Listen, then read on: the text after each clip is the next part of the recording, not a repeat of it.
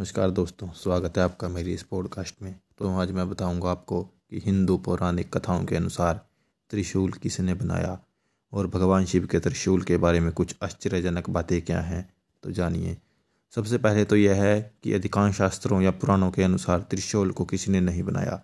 केवल विष्णु पुराण में यह उल्लेख आता है कि सूर्य की अत्यधिक ऊर्जा को लेकर भगवान विश्वकर्मा ने त्रिशूल, सुदर्शन चक्र और पुष्पक विमान बनाया था।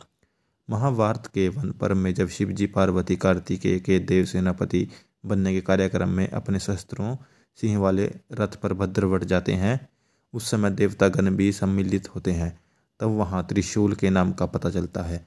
महादेव जी के त्रिशूल का नाम विजय है।